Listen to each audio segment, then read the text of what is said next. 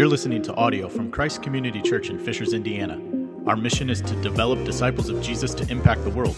If you'd like to find out more information about us or donate to our ministry, please visit us at our website at cccfishers.org. Thanks for joining us. Across America, BP supports more than 275,000 jobs to keep energy flowing. Jobs like updating turbines at one of our Indiana wind farms and producing more oil and gas with fewer operational emissions in the Gulf of Mexico. It's and, not or. See what doing both means for energy nationwide at bp.com slash investing in America. Acts chapter 3, starting at verse 11. While the man, remember this is the lame man who was a beggar, while the man held on to Peter and John, all the people were astonished and came running to them in the place called Solomon's Colonnade. When Peter saw this, he said to them, the crowds, Fellow Israelites, why does this surprise you? Why do you stare at us as if by our own power or godliness we made this man walk? The God of Abraham, Isaac, and Jacob, the God of our fathers, has glorified his servant Jesus. You handed him over to be killed and you disowned him before Pilate, though he had decided to let him go. You disowned the holy and righteous one, you holy and righteous one, and asked that a murderer be released to you. You killed the author of life, but God raised him from the dead. We are witnesses of this. By faith, in the name of Jesus, this man whom, whom you see and know was made strong.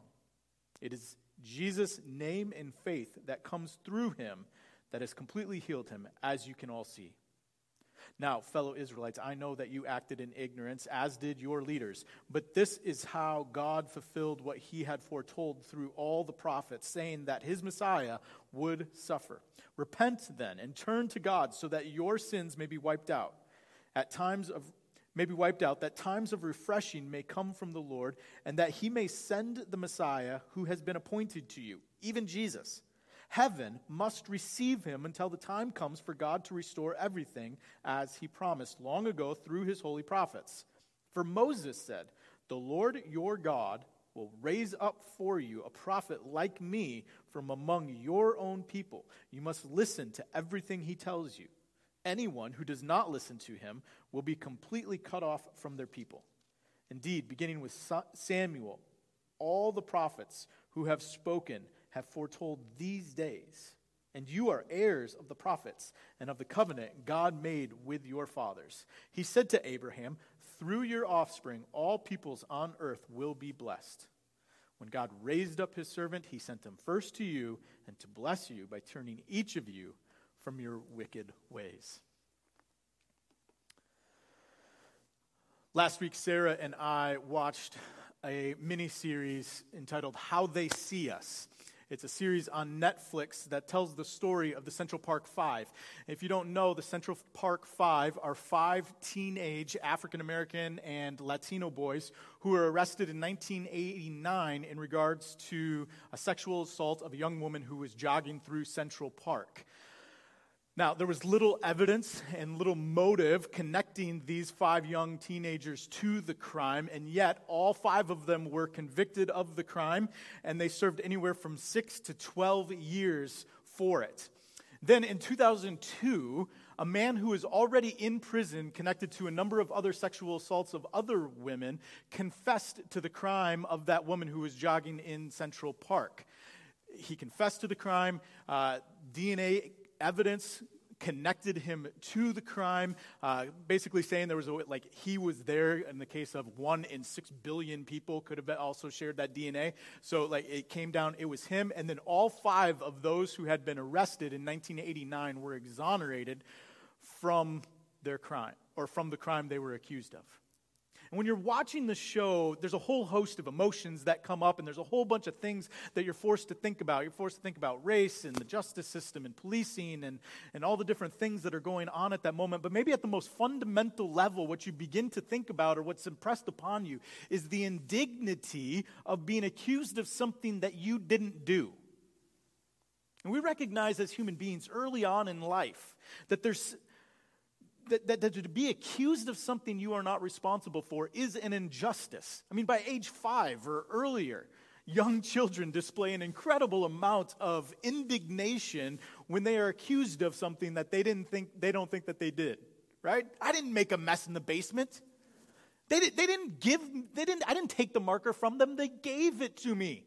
I didn't hurt them. I didn't push them. They fell down right nobody wants to get in trouble and even more than that we loathe the possibility of being accused of something that we did not do I think this is, this is true of all human beings, which makes Peter's preaching style a bit questionable here at the beginning of Acts.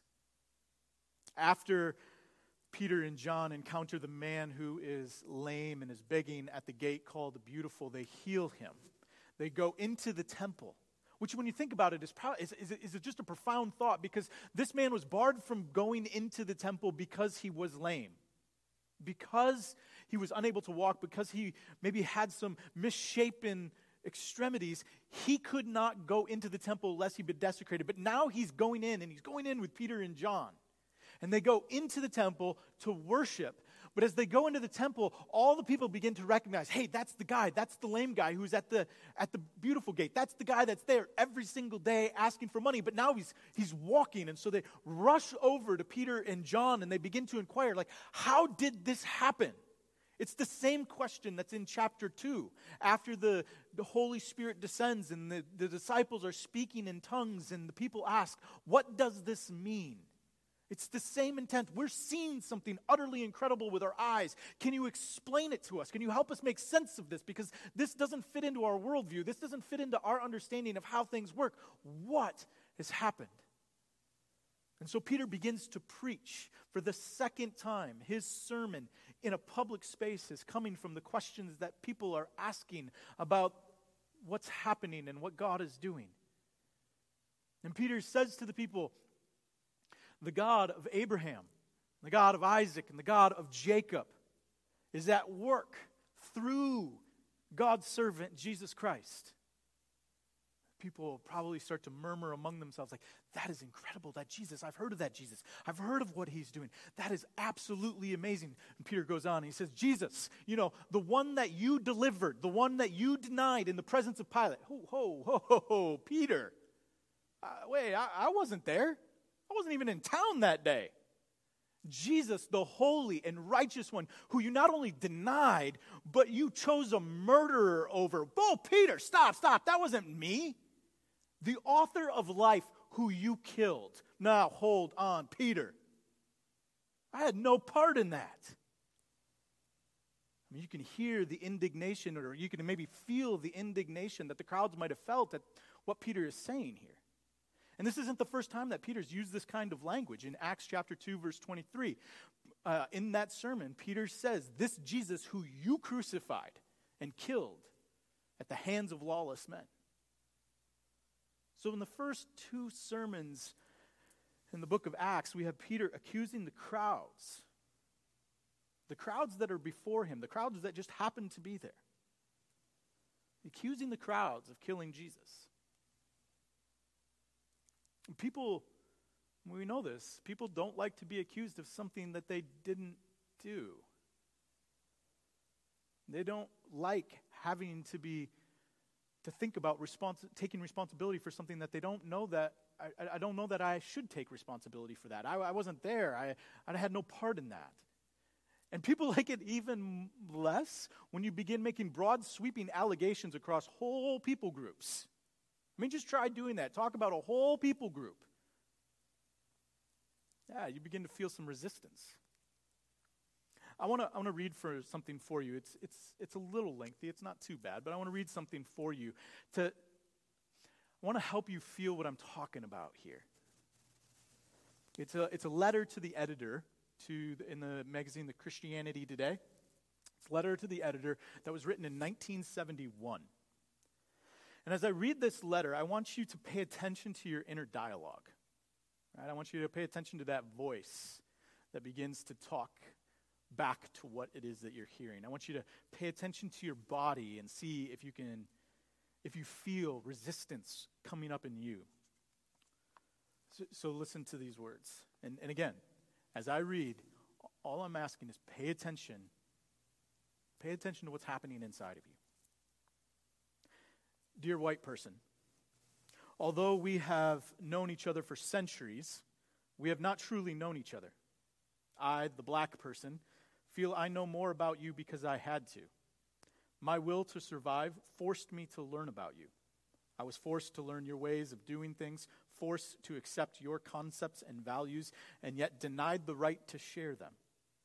If I tell you that I have hostility and anger within me, how do you interpret those emotions? Do they make me a savage who will riot and burn your property? It seems to me that our society is presently paying for the many years of wrongs done to the black person. In my rational moments, I can understand that you are a product of your forefathers' teachings and are not entirely to blame for your feelings toward me. But if you or I should pass feelings of racial hatred to our children, we stand condemned before God. Along with my feelings of anger and hostility, there is a strong sense of disappointment. This disappointment is felt most keenly toward those who had taught me of God's love for all mankind. I am still forbidden to attend some of your evangelical colleges and churches and to be your neighbor. I have been referring to myself as the black person, but I still feel I have not been allowed to reach complete adulthood. You have made me doubt my ability to compete with you intellectually, and you keep stunting this area of my life with inferior school systems. I, the black person, suggest that you really get to know yourself. Evaluate your life experiences and see how they may have given you your views of the black person. If that happens, it will enable us to love and to live together and enjoy the blessing God intended us to share. Your fellow human being and future friend, the black person. What happens inside as I read that? Did you maybe feel your body tensing up a little bit? Maybe your back stiffened, maybe your fists clenched. Maybe there was something that would began to boil in your belly. Did you find it increasingly difficult to listen? Maybe, maybe your inner mo- monologue kicked in and you began to talk back. To say, here we go again. This isn't about me. I wasn't there. I don't think I'm responsible or I don't act in that way. You see, what's difficult for us, I think as human beings, but I think also in the West where individualism runs rampant, is that we struggle with this idea of collective responsibility. It's not, it's not something we're familiar with, and it's not something that we like. In fact, we resist it at, at, at some pretty, in some pretty strong ways. But if we're reading the text and we can set aside the the Western individual lens, we can begin to see that the text, the biblical text, continues to draw us into this idea of, biblical, uh, of collective responsibility. And Peter does this in a couple of different ways in this sermon. He begins by drawing the crowds into the memory of Israel, the God of Abraham, the God of Isaac, the God of Jacob, the God of our forefathers. By doing this, Peter is rooting the people in their story. It's, it's their story as a people, it's collective. Now, what's interesting about that is that God didn't appear, or God appeared to Abraham, not to them. And God appeared to Jacob, or Isaac, and not to them. And God appeared to Jacob, and not to them. But Abraham, Isaac, and Jacob are their forefathers, and God appeared to them. And when God appeared to them, He established a covenant with them and with their offspring. And so when God appeared to Abraham, Isaac, and Jacob, He was also appearing to those who Peter was talking with because that's their story, it's their collective history. And Peter's reminding that, them of that and drawing them in there. Come with me, come into our history. Let's root ourselves. Jesus' story is in this story, which is our story. And you belong to it, and I belong to it. So let's, let's hear it together. But just as we have a collective history, we also have a collective responsibility. And so Peter pulls them into the collective responsibility, saying, saying Listen, I know that those crowds acted ignorantly, but we all belong to those crowds. Those crowds that oversaw the execution of Jesus. Those crowds that decided that they would rather have a murderous a murderous insurrectionist released over an innocent man. It's not just those crowds, it's us, it's all of us. Peter is drawing those in the temple into this, this collective history and this collective responsibility. Now, I do want to make sure that I say this because I think it's really important. These words of Peter in Acts chapter 2 and in Acts 3 have been used against the Jewish people in anti Semitic ways for hundreds of years, accusing the, the Jewish people of being the ones who have killed Jesus and say, here's biblical proof, and if they've killed Jesus, then they should suffer for it. That is a perversion of Peter's words and intent. And I, and I know that from the text, because look at what Peter says in, chapter, or in verse 17 of chapter 3. And now, brothers. Peter isn't talking to the crowds as if he's some sort of outsider coming to condemn them. Peter is talking to the crowds as one of them. He, he's an insider imploring his brothers and his sisters to see the error of their ways. What Peter is offering here is an in group critique, which, when you offer an in group critique, a, a, critique of your own people, it's, it's driven by a very different motive, right? Because there's the motive of if we're to if we're to critique that group over there, it's very easy to lob bombs. It's very easy to lob bombs at, at, groups that you don't belong to. It's easy to lob bombs across political aisles. It's easy to, to scoff at different expressions of Christianity or different religions altogether. It's easy to criticize those who live on the coast and not in flyover country. Like those critiques are easy, and rarely are those critiques offered in love or out of a desire to see an individual change. Rather, we criticize them because it's easy, and in criticizing them, it strengthens our position and it makes us feel better about ourselves. But when you stop and you point out your own flaws, when you critique from within, when you tell those who look like you and think like you and believe like you that maybe, maybe you've got it wrong on a particular issue, well, that requires a whole lot more courage. And I might even say that that it follows more closely the teachings of Jesus. Jesus tells us to take the plank out of our own eye before we worry about the speck in the eye of the other. And what Peter's doing here is calling out the plank. Especially, especially when, when you consider that he says that this Jesus who you denied it says, I don't know that, I don't remember. I know it says that in some versions. This is Jesus who you denied. And Peter's not just pointing out the plank in others' eyes. He's pointing out the speck in his own eyes because Jesus, or Peter is one who denied Jesus as well. Peter's been there. And he can say to the people, Me too. I'm not sure he could argue that his denial what, wasn't like the crowds or that his denial didn't lead directly to the killing of Jesus, but that misses the point. The point that Peter is trying to make is they all denied Jesus. The point that Peter is trying to make is we all denied Jesus.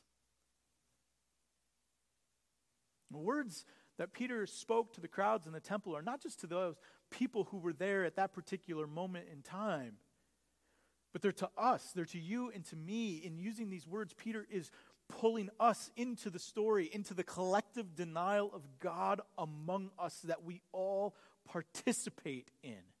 Peter is naming a reality for all peoples and all rulers. We all are often ignorant of our sins. We all are often complicit in allowing injustices to continue around us. We all often justify our actions against others by, by appealing to our sense of piety or moral indignation.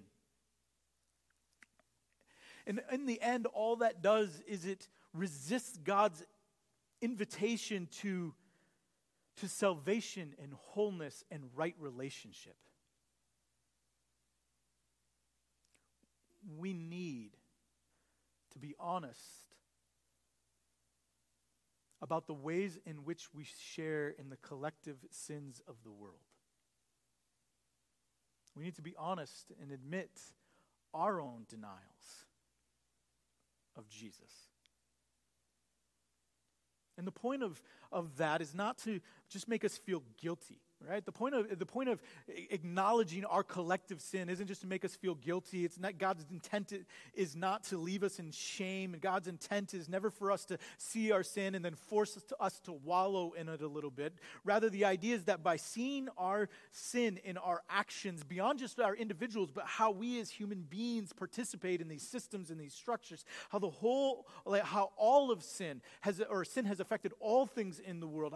The point of seeing this is that is that by seeing how great our sin is, we also see how great the grace of Jesus is. By drawing us in to the collective story of humanity's denial of Jesus and humanity's sin, we are being drawn into the story of God who redeems the world through Jesus. So, your story and my story and our story finds its meaning and its fulfillment in Jesus.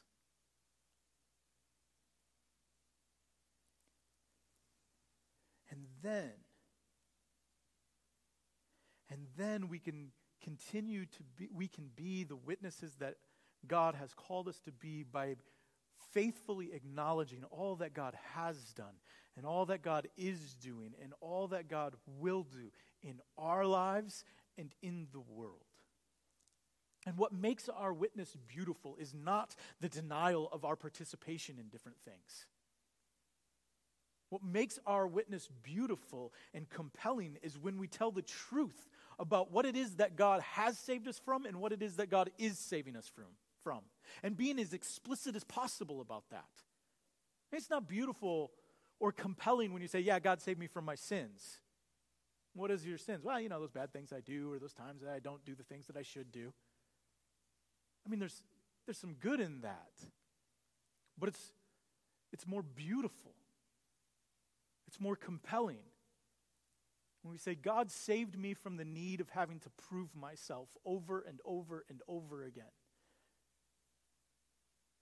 to say that God saved me from my arrogance and my impulse to think of myself more highly than I should. It's beautiful to say that God is saving me from being ignorant of the pain of other people's experiences.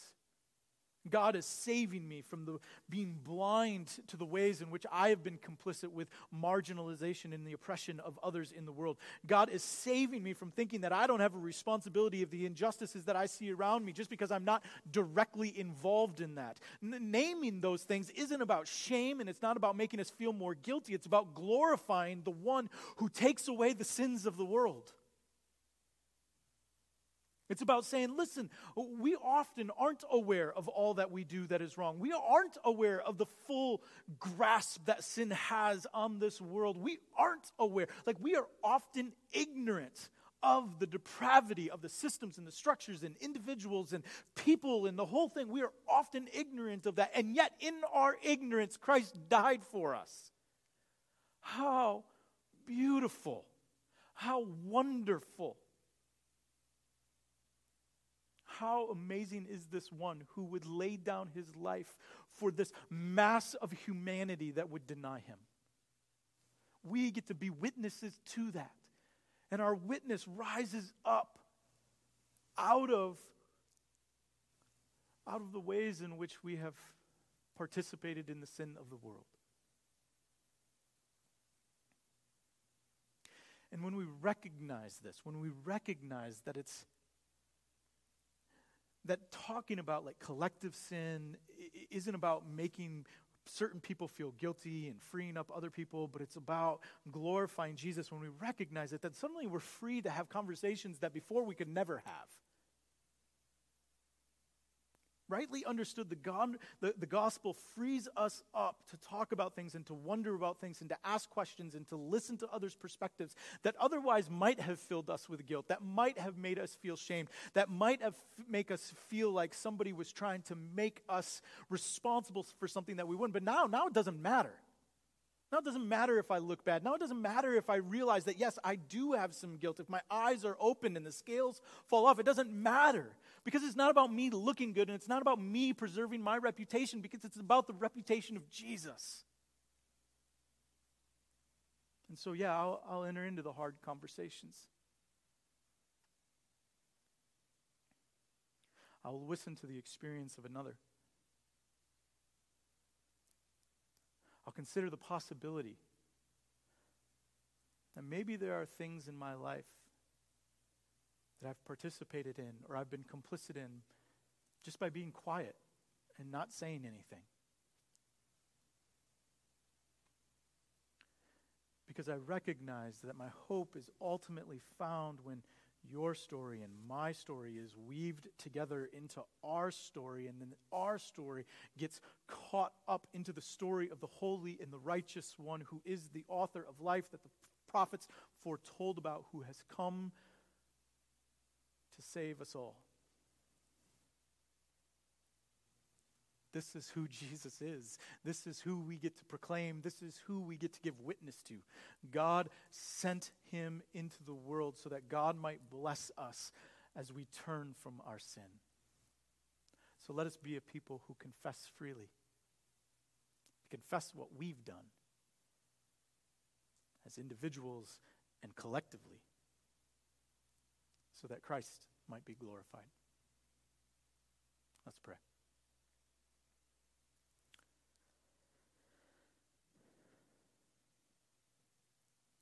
Father, facing our sin can often be a difficult proposition.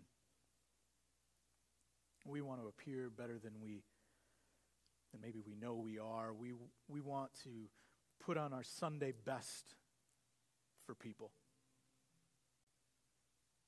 And we do resist being accused of something that we did not do, yet we must admit that all of us are sinners. All of us, like sheep, have gone astray. all of us participate in a world in which every aspect of our lives, our individual lives, our relationships, and yes, our systems and structures have all been tainted by sin. And we need the grace of Jesus to come and to bring healing and redemption and hope to the broken places. So may we give witness to the possibility of Jesus' redemption as we confess, as we confess what it is that we have done, what it is that we've been a part. As we experience the grace of Jesus, may we give witness to it so that others might have hope as well. In the name of the Father, the Son, and the Holy Spirit. Amen.